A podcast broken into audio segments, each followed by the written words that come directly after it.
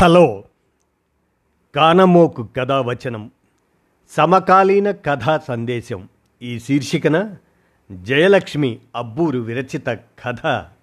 పేరు మాతృత్వపు మధురిమ అనే దాన్ని ఇప్పుడు మీ కానమోకు కథావచనం శ్రోతలకు మీ కానమోకు స్వరంలో వినిపిస్తాను. వినండి. మాతృత్వపు మధురిమ. ఇక వినండి. కథలోకి ప్రవేశిద్దాం. మనసంతా గుబులు గుబులుగా ఉంది. నా బాధని పంచుకోగలిగిన ఏకైక వ్యక్తి నా భర్త. దానిని చాలా తేలికగా కొట్టేశారు. రెండు సంవత్సరాల క్రితమే పెళ్ళైన కూతురు. ఏ కారణము చెప్పకుండా ముందుగా ప్లాన్ చేసుకోకుండా సడన్గా ఇండియాకి వస్తున్నా అని ఫోన్ చేస్తే ఎలా ఉంటుందో మీరు చెప్పండి. రావాల్సిన ఫ్లైట్ లేట్ అవుతాడంతో రెండు గంటల నుంచి ఎయిర్పోర్ట్లో పడిగాపులు. చేసే పనేమీ లేక సమస్య ఉందో లేదో తెలియకపోయినా ఉందేమో అని ఊహించుకుంటూ నన్ను నేనే శిక్షించుకుంటున్నాను. నా కూతురని చెప్పటం కాదు కానీ శ్రీహిత చాలా మంచి పిల్ల. ఎప్పుడూ బాధ్యతతోనే మెలిగింది. కష్టపడి ఐఐటీలో సీటు తెచ్చుకుని చదువుకుంది. పెళ్ళి విషయంలో కూడా అర్థం లేని ఆక్షేపణలు పెట్టకుండా మాకు నచ్చిన సంబంధాలలోనే తనకు కావలసిన లక్షణాలు ఉన్న అబ్బాయిని ఎంచుకుని చేసుకుంది. వినయ్ కూడా శ్రీహితకి మంచి జోడీ. ఇద్దరూ చాలా పరిణతితో ఆలోచిస్తారు. ఒక సంవత్సరం క్రితం మేము అమెరికా వెళ్ళి రెండు నెలలు వాళ్ళ దగ్గర ఉండి తృప్తిగా తిరిగొచ్చాం. శ్రీహిత వినయల మీద ఉన్న నమ్మకమే మా వారికి నా కంగారు అర్థం లేనిదా అనిపించేలా చేసింది. కస్టమ్స్ చెక్కింగ్ అయిపోయినట్టుంది. ఒకరొకరుగా వస్తున్న ప్రయాణికులలో నా కళ్ళు శ్రీహిత కోసం ఆత్రంగా వెతికాయి. వడలిన ముఖంతో వస్తున్న తనని చూడగానే మనస్సు మెలిపెట్టినట్టయింది. ప్రయాణ బడలికేమో అని నాకు నేను చెప్పుకుంటూ ముందుకు అడుగు వేసిన నాకు శ్రీహిత దగ్గరికి వచ్చి హత్తుకోగానే అర్థమైపోయింది. తనలో ఏదో బాధ దాగుందని సరైన ప్రదేశము సరైన టైము రెండూ కాకపోవటంతో పలకరింపులతోనే సరిపెట్టి బయలుదేరాం. కారులో కూర్చున్న తర్వాత అప్పుడు మాత్రం ఆగలేక అడిగేశాను. ఏమైంది నాన్న? ఎందుకు ఇంత సడన్గా బయలుదేరావు? ఇంటికి రావటానికి కూడా పర్మిషన్ కావాలా అమ్మా? నవ్వేసింది శ్రీహిత. ఏమీ లేదు. మా ప్రాజెక్ట్ పోస్ట్పోన్ అయింది. మీతో కొంచెం టైం గడపొచ్చని కదా. వచ్చాను.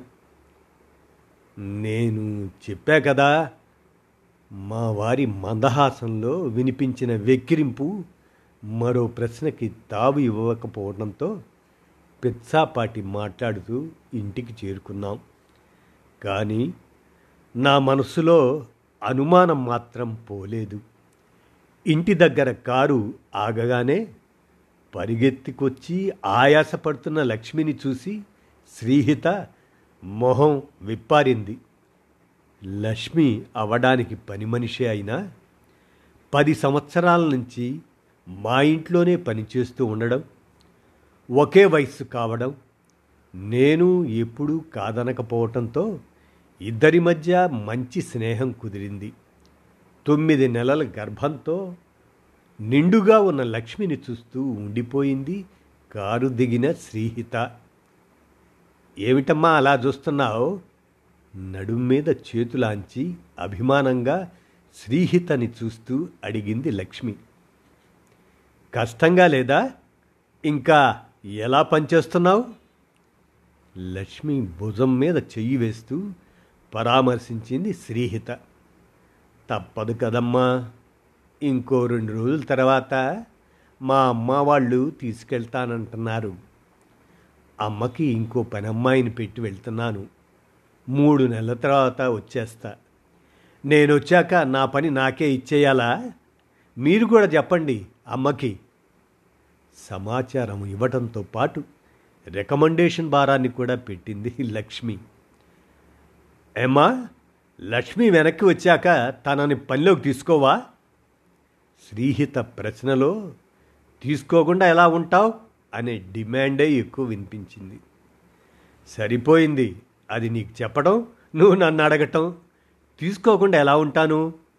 కాకపోతే ఇప్పుడు తీసుకున్న అమ్మాయిని కూడా ఉన్న ఫలాన మాన్పించలేం కదా? తనకి ఇంకేదైనా పని చూపించి లక్ష్మిని తీసుకోవాలి. సర్ది చెప్పబోయాను. పది సంవత్సరాలు పనిచేసిన మనిషికి కూడా డెలివరీకి వెళ్ళొచ్చిన తర్వాత పనికి గ్యారంటీ లేకపోవటం కరెక్ట్ కాదమ్మా. శ్రీహిత మాటల్లో బాధ వినిపించడంతో తన ముఖం వైపు ఆశ్చర్యంగా చూసిన నాకు తల వంచుకుని వెళ్ళిపోతున్న శ్రీహిత కనిపించింది. ఇంత చిన్న విషయానికి తను ఎందుకు అంత ఫీల్ అవుతుందో తెలియక ఆలోచిస్తూ నేను లోపలికి వెళ్ళాను. తనకి నచ్చినవి వండి పెట్టి తను చెబుతున్న కబుర్లు వింటూ ఉంటే టైమే తెలియలేదు. సాయంత్రం అయిపోయింది. కానీ ఆశ్చర్యంగా వినయ్ ఫోన్ చేయలేదు. అడిగితే తను ప్రాజెక్ట్లో బిజీగా ఉన్నాడని చేరానని మెసేజ్ పెట్టానని చెప్పింది శ్రీహిత. ఏదో జరిగిందని నాకు అర్థమైపోయింది. రెండు నిమిషాలు కూడా టైం లేనంతగా బిజీగా ఉన్నాడంటే నేను నమ్మలేకపోయా. ఇంతలో శ్రీహితని చూడటానికి పక్క వీధిలోనే ఉండే మా అక్క నిర్మల రావడంతో శ్రీహితని రెట్టించే అవకాశం దొరకలేదు. పెద్దమ్మా చాలా చిక్కిపోయావు. ఎందుకు? ఆప్యాయంగా అడుగుతూ పక్కన కూర్చుంది శ్రీహిత. ఏముందిరా? నీకు తెలిసిందే కదా. నీరజక్క గురించే నా దిగులంతా. ఏమైంది పెద్దమ్మా? నాకేమీ తెలియదే దానికి పెళ్ళయి ఎనిమిది సంవత్సరాలైనా ఇంకా పిల్లలు లేరని వాళ్ళత్త విడాకులు ఇవ్వమంటుంది. కొడుక్కి ఇంకో పెళ్ళి చేస్తుందట. అదేమిటి? పిల్లలు కనకపోతే మనిషే కాదా? పెంచుకోవచ్చు కదా? బావగారు ఏమంటున్నారు? శ్రీహిత ప్రశ్నల మీద ప్రశ్నలేసింది. ఆ అబ్బాయి మంచివాడే. ఆవిడ ఇష్టప్రకారమైతే ఎప్పుడో డివోర్స్ అయిపోయేవి. నీరజకి గర్భసంచి బలహీనంగా ఉంది. అందువల్ల గర్భం నిలవట్లేదు. అబ్బాయి సరోగసి ట్రై చేద్దామంటున్నాడు. ఆవిడ ఒప్పుకోవట్లేదు. ఎందుకు? మన బిడ్డే కదా. అవసరం కోసం వేరే వాళ్ళు మోస్తారు. అంతే తప్పే ఉంది? పిల్లల్ని కనడం తప్ప ఆడవాళ్ళ జీవితంలో అర్థవంతమైన పనే లేదా? ఎందుకట్లా రాతియుగం మనుషుల్లా ఆలోచిస్తారు? శ్రీహితలో ఇంత ఆవేశం నేను ఇంతవరకు చూడలేదు. ఆశ్చర్యంగా తన వైపే చూస్తూ ఉండిపోయాను. నిర్మలక్క ఏమనుకుందో ఏమో. ఇవి వదిలేయి. నీ విశేషాలు చెప్పు. హో, నిట్టూరుస్తూ అనడంతో ఆ టాపిక్ అక్కడితో ఆగిపోయింది. రాత్రి భోజనం చేశాక శ్రీహిత తొందరగా పడుకుంది. దాని మనసులో ఏముందో తెలుసుకోవడానికి నేను మరో ప్రయత్నం భోజనాలప్పుడు చేసినా ఫలితం లేకపోయింది. ఇంకేమీ చేయడానికి తోచక మా వారు వద్దంటన్నా వినకుండా మా అల్లుడు వినయ్కి ఫోన్ చేశాను. మొదటి రింగ్కే ఫోన్ ఎత్తాడు. హలో అత్తయ్య. అవడానికి ఎప్పుడు పిలిచే పిలిపే అయినా నా మనసుకు మాత్రం తన గొంతు డల్గా అనిపించింది. హలో బాబు ఎలా ఉన్నావు? బాగున్నాను కొంచెం బిజీ అందుకే ఫోన్ చేయలేకపోయాను. శ్రీహిత మెసేజ్ పెట్టిందిలేండి. అడగకుండానే సంజాయిషి ఏమైంది బాబు? నేను డైరెక్ట్గానే అడిగేశాను. ఏమీ అవ్వలేదు అత్తయ్య. ఒక్క నిమిషం మౌనం తర్వాత వచ్చిన సమాధానం నాకు సాంతన ఇవ్వలేకపోయింది. వినయ్ ప్లీజ్. అది ఎందుకో బాధపడుతుంది. ఇప్పుడు నీలో కూడా నాకు తేడా వినిపిస్తుంది. నాకు కంగారుగా ఉంది. దయచేసి విషయం చెప్పు. మీతో చెప్పకూడదని కాదత్తయ్య. ఈ విషయం నేను చెప్పటం కరెక్ట్ కాదు. శ్రీహిత బాధపడుతుంది. నేను హ్యాండిల్ చేస్తాను దాన్ని. నీకు మాట రానియను సరేనా? ఏమైందో చెప్పు వినయ్. శ్రీహిత సరోగసి ట్రై చేద్దాం అంటుంది. వినయ్ ఇచ్చిన నిట్టూర్పుతో కూడిన సమాధానం నాకేమీ అర్థం కాలేదు. ఎందుకు బాబు? ఏదైనా సమస్య? డాక్టర్ సజెస్ట్ చేశారా? లేదత్తయ్య. తనకి పిల్లలతో కెరీర్ దెబ్బతింటుందని భయం. నేను హెల్ప్ చేస్తానని ఎంత చెప్పినా సరోగసితో అయితేనే పిల్లలు అంటుంది. నాకది ఇష్టం లేదు. ఎవరితోనో మాట్లాడేసింది కూడా. బేబీకి సంవత్సరం నిండే వరకు వాళ్ళే పెంచి ఇస్తారట. అవసరమైతే మన ఇంట్లోనే ఉండి. దానికే మా ఇద్దరికి చిన్న గొడవైంది మీరు కంగారు పడకండి అత్తయ్య. నేను చూసుకుంటాను. ప్రస్తుతానికి కొన్నాళ్ళు మీ దగ్గరికి వస్తే రిలాక్స్ అవుతుందని వదిలేశాను. రేపు మాట్లాడతాను తనతో. బై. నా కూతురు గురించి నాకే సర్ది చెబుతున్న వినయం చూస్తే ముచ్చటేసింది. కానీ శ్రీహిత నుంచి ఇది ఊహించనిది. ఆలోచనల సుడిగుండంలో చిక్కుకున్న మనస్సుకు నిద్రా తీరం దారే తెలియలేదు. అమ్మా చిన్నతాత ఎందుకు అలా అంత పెద్దగా ఏడ్చేశాడు? శ్రీహిత ప్రశ్నతో ఆలోచనలతో సతమతమవుతున్న నేను అయోమయంగా తన వైపు చూశాను. ఏమన్నావు? అదే అమ్మా చిన్నతాత జేజవ్వకి సొంత కొడుకు కూడా కాదు కదా? మరి ఆవిడ పిల్లల కంటే కూడా చిన్నతాతే ఎక్కువ ఏడ్చాడు. ఎందుకు? మా అమ్మమ్మ ఈ తెల్లవారుజామున చనిపోయింది. తొంభై ఐదు సంవత్సరాలు. సంవత్సరం క్రితం వరకు ఆరోగ్యంగానే ఉంది. రైస్ మిల్లుకు కూడా వెళ్ళి వచ్చేది. ఆరోగ్యం క్షీణించడంతో సంవత్సరం నుంచి మంచం మీదే ఉంది. డాక్టర్లు కూడా చేసేదేమీ లేదని చెప్పడంతో తనని వీలైనంత సౌకర్యంగా ఉంచుతూ చూసుకున్నారు మామయ్య వాళ్ళు. పెద్దావిడ కావడంతో బయట నుంచి రావాల్సిన వాళ్ళ గురించి ఎదురు చూడకుండా ఈరోజు ఉదయమే ఎత్తుబడి చేసేశారు. మేము దానికోసమే అమ్మమ్మ వాళ్ళ ఊరికి వెళ్ళి వస్తున్నాం. ఎత్తుబడి జరుగుతున్నప్పుడే మా చిన్న మామయ్య చాలా బాధపడ్డాడు. చిన్నతాత తే జేజవ్వకి సొంత కొడుకు కంటే ఎక్కువ. తాతకి అంటే వాళ్ళ అనుబంధం చాలా స్పెషల్. అదో పెద్ద కథ. చెప్పొచ్చు కదా. వినే ఓపిక ఉందా? అబ్బా అమ్మా నేనే కదా చెప్పమని అడుగుతున్నా. టూకీగా చెప్పు. సరే విను. నేను మా అమ్మ దగ్గర విన్న మా అమ్మమ్మ కథని చెప్పటం మొదలుపెట్టాను. మా అమ్మమ్మ వాళ్ళు ముగ్గురు అక్క చెల్లెళ్ళు మామూలు వ్యవసాయ కుటుంబం. పేర్లు రుక్మిణి సుభద్ర రేవతి.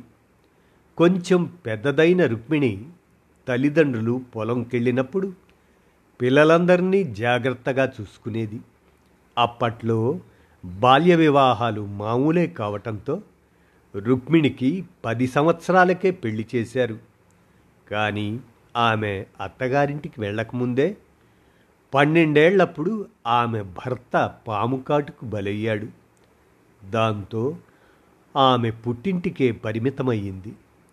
ఆమె చెల్లెలు సుభద్ర భర్త ఊళ్ళో తనకి పెద్దగా ఎవరూ లేరని ఈ ఇంటికే ఆస్తితో పాటు ఇల్లరికం వచ్చాడు. ఇక ఆఖరి చెల్లెలు రేవతిని ఉన్న ఊళ్ళోనే ఇవ్వటంతో ఈ ముగ్గురు అక్క చెల్లెళ్ళ అనుబంధం వాళ్ళ పెళ్ళిళ్ళ తర్వాత కూడా కొనసాగింది.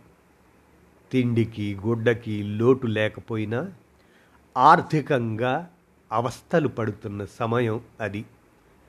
తనకున్న సహజ నాయకత్వ లక్షణాల వల్ల కుటుంబాన్ని ముందుకు తీసుకెళ్ళాలని తపన పడింది రుక్మిణమ్మ. కానీ రుక్మిణమ్మ వితంతువు కావటంతో చాలా కట్టుబాట్లు ఉండేవి. తెల్లచీర కట్టుకొని గుండుతో నలుగురిలో తిరగకుండా ఇంట్లో ఓ మూల ఉండాల్సిన పరిస్థితి. వీలైనంత వరకు కట్టుబాట్లు పాటిస్తూనే చెల్లెళ్ళ సాయంతో కుటుంబాన్ని ఆర్థికంగా సాంఘికంగా ముందుకు తీసుకెళ్ళింది రుక్మిణమ్మ. అయితే అంతా మనం అనుకున్నట్లే జరిగితే జీవితం ఎందుకు అవుతుంది ప్రశాంతంగా సాగుతున్న వారి జీవితాన్ని అతలాకుతలం చేస్తూ మూడవ బిడ్డతో గర్భంతో ఉన్న రేవతికి ఆరోగ్య సమస్యలు తలెత్తాయి. బిడ్డ కానీ ఆమె కానీ ఒకరే బతికే అవకాశం ఉంది అని డాక్టర్లు చెప్పారు. బతికుంటే ఒకరిని కాదు కావాలంటే నలుగురినైనా కనొచ్చు. గర్భాన్ని వదులుకోమన్న అక్కల మాట ఆమె వినలేదు. ఆమె ఇచ్చిన సమాధానం బిడ్డను చంపుకొని బతికిన తల్లి బతుకు కూడా ఒక బతికేనా అని. అలాగే కానీ బిడ్డని చూసుకున్న పది నిమిషాలకే చనిపోయింది. చనిపోయిన చెల్లిని చూసి పుట్టగానే తల్లిని కోల్పోయిన బిడ్డని చూసి రుక్మిణమ్మ సుభద్రమ్మ తల్లడిల్లిపోయారు. చెల్లెలు తన ప్రాణాలనే పడంగా పెట్టిన కన్నబిడ్డ అని చెల్లెలి మీద ప్రేమ బిడ్డ మీద ప్రేమ రెండూ కలిపి బిడ్డ మీదకే మళ్ళించారు బిడ్డకి పోతపాలు పడలేదు. ఆకలికి గుక్కపట్టి ఏడుస్తున్న బిడ్డను చూస్తే మనసు తరుక్కుపోయింది సుభద్రమ్మకి. కానీ ఏమి చేయాలో తెలియని పరిస్థితిలో ఏడుస్తున్న బిడ్డని అక్కున చేర్చుకొని బిడ్డ నోటికి రొమ్ముని అందించింది సుభద్రమ్మ. తనకి చివరి బిడ్డ పుట్టి మూడు సంవత్సరాలకు పైగా అయిపోయింది. ఇప్పుడు పాలు వచ్చే అవకాశం లేదు. కానీ ప్రకృతి కూడా ఆమెలో ఆ బిడ్డపై ఉన్న ప్రేమకు కరిగిపోయిందా అన్నట్లు విచిత్రంగా పాలు వచ్చాయి. బిడ్డ ఆకలి తీరింది. ఆ బిడ్డకి తల్లి లోటు తీరింది. అప్పటి నుంచి ఆ ఇంట్లో ఆరుగురు పిల్లలు ఇద్దరు తల్లులు. పెద్దమ్మ చిన్నమ్మ అనే పిలుపులు లేవు. అమ్మ అనే పిలుపు తప్ప బిడ్డల మధ్య భేదం లేదు అనురాగం తప్ప. తన ప్రాణాల కంటే గర్భస్థ శిశువు ప్రాణాలే ఎక్కువనుకున్న తల్లి ఒకరైతే చెల్లెలి బిడ్డ కోసం ప్రకృతికి ఎదురీది మరీ పాలిచ్చి పెంచిన తల్లి ఇంకొకరు. తనకంటూ పిల్లలు లేకపోయినా చెల్లెళ్ళ పిల్లల్ని తన పిల్లల కంటే ఎక్కువగా చూసుకుంటూ బాధ్యతలు మోసిన తల్లి మరొకరు. ముగ్గురు తల్లుల ముద్దు బిడ్డ ఆ రోజు జేజవ్వ పాలిచ్చి పెంచిన బిడ్డ చిన్న తాత. ఇప్పుడు చెప్పు ఆయన బాధ సమంజసమో కాదో? ఆశ్చర్యంగా చూస్తున్న శ్రీహితని చూస్తూ ముగించాను నేను. అదెలా సాధ్యమమ్మా? శ్రీహిత నమ్మలేనట్లు అడిగింది. అదే అమ్మ ప్రేమ గొప్పతనం. రాత్రి నుంచి దిక్కుతోచని నా మనస్సుకు ఇదే సరైన సమయం అనిపించింది. నాన్న దీన్నే నువ్వు కాలదన్నుకోవాలనుకుంటున్నది. ఏమంటున్నావమ్మా? శ్రీహిత గొంతులో అనుమానంతో పాటు చిరాకు కూడా వినిపించింది. రాత్రి వినయ్తో మాట్లాడానురా. తన మీద కోపం తెచ్చుకోకు. చాలా బలవంతం చేస్తే చెప్పాడు. అనునయంగా తన చేతిని నా చేతిలోకి తీసుకుంటూ చెప్పాను. మాతృత్వం ఒక వరం నాన్న. దాని మాధుర్యం అనుభవిస్తే కానీ తెలియదు.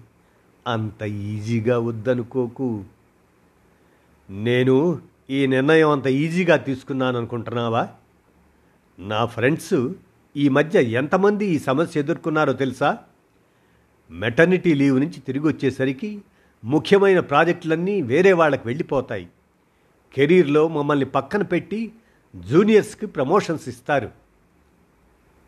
కెరీరు ఇంపార్టెంటే కాదనను. కానీ దానికోసం జీవితాన్నే పడంగా పెడతావా? అనుభూతుల పరంపరే జీవితం. బిడ్డకి పాలిస్తూ ఆ బిడ్డ నీ కళ్ళలోకి చూస్తూ పాలు తాగుతుంటే వచ్చే సంతృప్తి విలువ కట్టగలవా? ప్రతి క్షణం నీ కోసం తపిస్తూ అందరికంటే నీ మీదే ఎక్కువ ప్రేమ చూపించే నీ చిన్నారి నిష్కల్మషమైన ప్రేమ ముందు సామ్రాజ్యాలైన దిగదుడిపే కదా. రేపు కని పెంచిన సరోగసి తల్లే ఎక్కువ అని నీ బిడ్డ అనుకుంటే నువ్వు భరించగలవా? నీ బిడ్డని మరెవరో మోసి కని పాలిచ్చి పెంచి నీకు అప్పగిస్తే నువ్వు పెంచుకుంటావా అంటే అమ్మతనాన్ని కూడా అవుట్సోర్స్ చేస్తావా? దానికంటే దత్తత మంచిది కదా. సరోగసి తప్పని కాదు. ఇంకే దారి లేని వాళ్ళకి అదో వరం. కానీ నీకు కాదు. దుఃఖపు పొర గొంతుకు అడ్డుపడటంతో ఆగి శ్రీహిత కళ్ళలోకి నేను ఆశించిన దానికోసం వెతుకుతూ చూశాను. తన కళ్ళల్లో చెమ్మ నా ఆశలకు ఆయు పొట్టయింది జీవితం ఒక ప్రయాణమే కానీ పరుగు పందెం కాదు. ఈ ప్రయాణంలో నీ పరుగుని నీ బాటని నీ గమ్యాన్ని నువ్వే ఎంచుకోవాలి. బాటలో పువ్వులని పిల్ల తెమ్మెరలని ఆస్వాదిస్తూ ఎంత వేగంగా పరుగు పెట్టగలవో అంతే పరుగు పెట్టాలి. ఏ ఆస్వాదన లేకుండా చేరిన గమ్యం తృప్తినివ్వదు. నీ జూనియర్స్ నీకంటే ముందుకెళ్ళొచ్చు. కానీ వాళ్ళతో నీకు పోటీ ఎందుకు? నీకు నువ్వే పోటీగా ముందుకు వెళ్ళు. ఏమో వాళ్ళకంటే ఎక్కువ సక్సెస్ నీకే రావచ్చు. లాంగ్ రన్లో ఎక్స్పీరియన్స్ కంటే ప్రతిభకు ఎక్కువ ప్రాముఖ్యత ఉంటుందని నీకు తెలియదా? అది కాకపోతే ఒకరిచ్చే ప్రమోషన్ కోసం నువ్వెందుకు ఎదురు చూడాలి ఎప్పటి నుంచో బిజినెస్ చెయ్యాలని నీ కోరిక కదా. అది ఇప్పుడు ట్రై చెయ్యి. నీ టైం నీ సక్సెస్ నీ చేతిలోనే ఉంటాయి. బట్ ఇట్స్ నాట్ ఫెయిర్ అమ్మా. ఆడవాళ్ళే ఎందుకు పడాలి ఇవన్నీ? శ్రీహిత కోపం. అది ఇంకా చిన్నపిల్లే అని గుర్తు చేసింది నాకు. సరే మరి ఇప్పుడు మగవాళ్ళని కనమందామా? నవ్వేశాను నేను. కొన్ని మన చేతిలో ఉండవు. అట్లాంటి వాటి గురించి ఆలోచించటం టైం వేస్ట్. మనం ఉన్న పరిస్థితులలో మనకున్న ప్రత్యేకతల్ని బలంగా మలుచుకొని మనం ముందుకు వెళ్ళాలి. ఆడవాళ్ళకున్న మల్టీ టాస్కింగ్ స్కిల్స్ అందరినీ అర్థం చేసుకొని కలుపుకుపోయే తనం లాంటివి మనం పిల్లల పెంపకం ద్వారా అలవర్చుకున్న నైపుణ్యాలే. ఆ తరంలో కూడా నీకు ఇంతకుముందు చెప్పా కదా జేజవ్వ వాళ్ళు పిల్లల బాధ్యత చూసుకుంటూనే ఎంత సాధించారో తెలుసా? వ్యవసాయం చేశారు రైస్ మిల్లు కట్టారు కోళ్ళ ఫారం వంద ఆవుల పాడి ఇలా చాలా చేశారు. దేనికి పిల్లలు అడ్డు కాలేదు? వినయ్ మంచి పిల్లాడు తను హెల్ప్ చేస్తానంటున్నాడు. నీ ముందు తరం వాళ్ళ మేము. అలాంటి హెల్ప్ కూడా లేకుండా కెరీర్ని పిల్లల్ని సమన్వయం చేసుకోలేదా? నీకు తెలుసుగా నేను మీ అత్తయ్య ఇద్దరం కెరీర్ ఉన్నవాళ్ళమే. ఇప్పుడు రిటైర్ అయ్యాం. నీకు కావలసినంత హెల్ప్ మేము చేస్తాం. అర్థమవుతుందా? శ్రీహిత కళ్ళల్లో అంగీకారం కోసం వెతికాను. కానీ అంతకంటే ఎక్కువే కనిపించింది. పశ్చాత్తాపం కన్నీరై కారుతుంటే నా ఒడిలో మొహం దాచుకున్న నా చిన్నారి శ్రీహిత తలపై చెయ్యి వేసి ఊపిరి పీల్చుకున్నాను నేను. ఇదండి మాతృత్వపు మధురిమ అనేటువంటి ఈ కథను జయలక్ష్మి అబ్బూరు రాయగా మీ కానమోకు కథావచనం సమకాలీన కథా సందేశంగా మీ కానమోకు కథావచనం శ్రోతలకు మీ కానమోకు స్వరంలో వినిపించాను. విన్నారుగా? ధన్యవాదాలు.